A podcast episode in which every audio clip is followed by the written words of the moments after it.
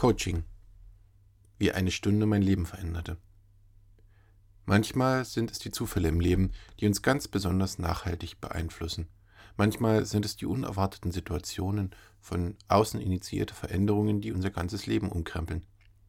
Manchmal schaut man auch zurück und fragt sich, warum habe ich diesen oder jenen Weg genommen und nicht den anderen? Sich dieser Lebenslinien bewusst zu werden, kann eine sehr machtvolle Erfahrung sein. Aber darum soll es heute gar nicht gehen. Heute soll es um eines dieser unerwarteten Ereignisse, meine erste Coaching-Erfahrung gehen und wie diese im Nachhinein betrachtet mein Leben nachhaltig beeinflusst hat. Bei einem meiner früheren Arbeitgeber durfte ich in meiner Rolle als Scrum Master an einem Training für Führungskräfte teilnehmen einer Mischung aus Trainings und Gruppen und Einzelcoachings. Zugegeben habe ich mir damals wenig Gedanken darüber gemacht, wo der Unterschied ist zwischen Coaching und Training. Ich habe das ganze Paket gern angenommen aus Neugier und der Chance, mich weiterzuentwickeln. Dass dieses Training ganz nachhaltig mein Mindset, mein Selbstbild und meine berufliche Zukunft beeinflussen sollte, hatte ich eigentlich nicht erwartet. Zu Beginn eines Gruppencoaching-Moduls startete der Coach mit einem scheinbar einfachen Check-in. Drei Fragen sollten beantwortet werden. Wie fühlst du dich körperlich? Wie fühlst du dich geistig? Und wie ist dein seelischer Zustand? Wobei die körperliche und geistige Fitness auf einer Skala von 0 bis 100 Prozent eingeordnet werden sollte. Klang einfach. Ich war zu dem Zeitpunkt geistig voll da, hatte keine großen mentalen Probleme nur körperlich war ich unzufrieden. Ich fuhr jeden Tag mit dem Auto quer durch die Stadt, hatte wenig Bewegung und fühlte mich unfit. Ich war zusammen mit einem Dutzend Kolleginnen in einem Meetingraum und der Erste, der dran war. Ich beantwortete brav und ohne Hintergedanken die Fragen.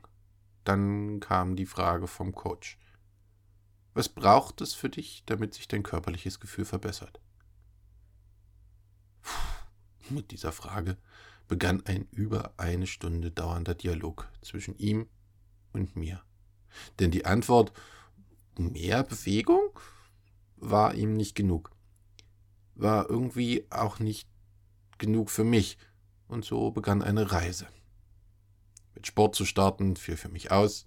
Keine Lust, keine Angst, Kindheitserinnerungen.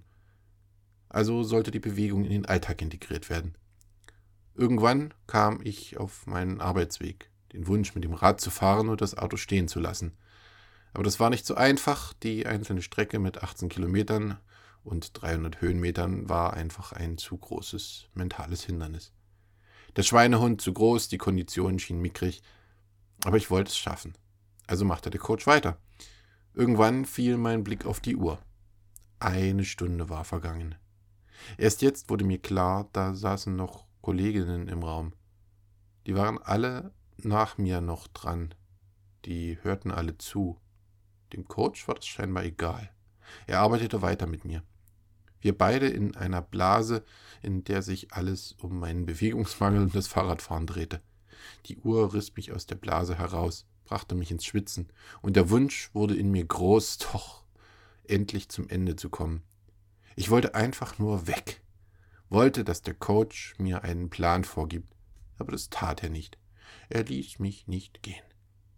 Ich suchte nach trivialen Lösungen, die mich motivieren würden, mit dem Rad zu fahren. Der Coach zerfetzte sie in der Luft. All die Türchen der Banalität, die ich in meinen panischen Gedanken öffnete, schlug er mir vor der Nase wieder zu. Erst als ich selbst daran glaubte, es zu schaffen und einen Plan hatte, der realistisch klang, ließ er locker.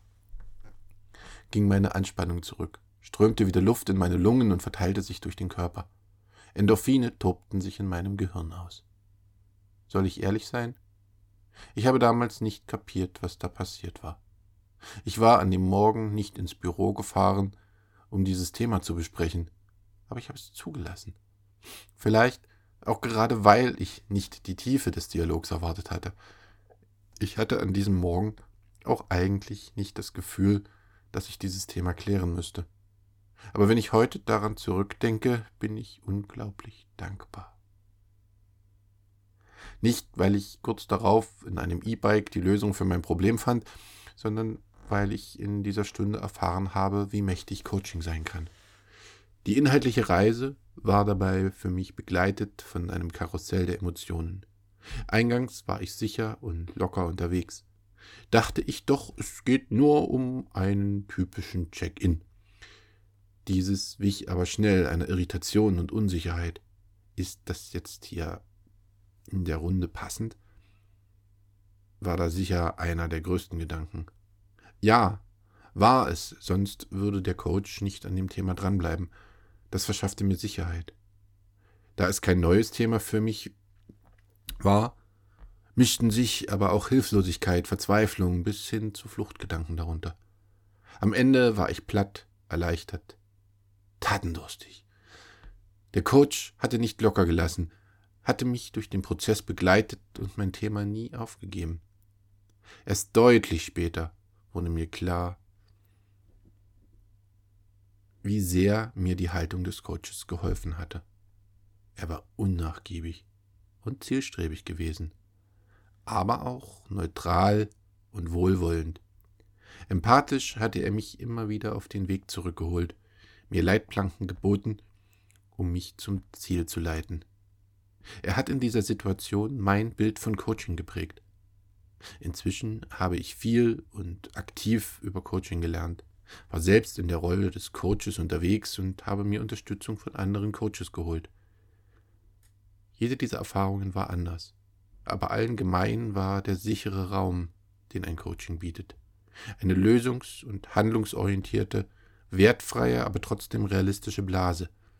Coaches machen keine Versprechen. Sie bieten einen Rahmen, begleiten. Sie machen Angebote und beraten nur punktuell, wenn es wirklich sinnvoll erscheint. Damit ist Coaching für mich eine sehr reine Form der intrinsischen Lösungs- und Entscheidungsfindung. Bezogen auf mein Thema damals war es egal, wie ich zu mehr Bewegung komme. Es musste realistisch und von mir in Eigenverantwortung angestrebt werden. Wen es noch interessiert, die anderen Check-ins dauerten ähnlich lange, behandelten verschiedenste Themen. Der Nutzen für die Gruppe? Wir erlebten live Coaching als Werkzeug in der Führung von Mitarbeitern und Menschen.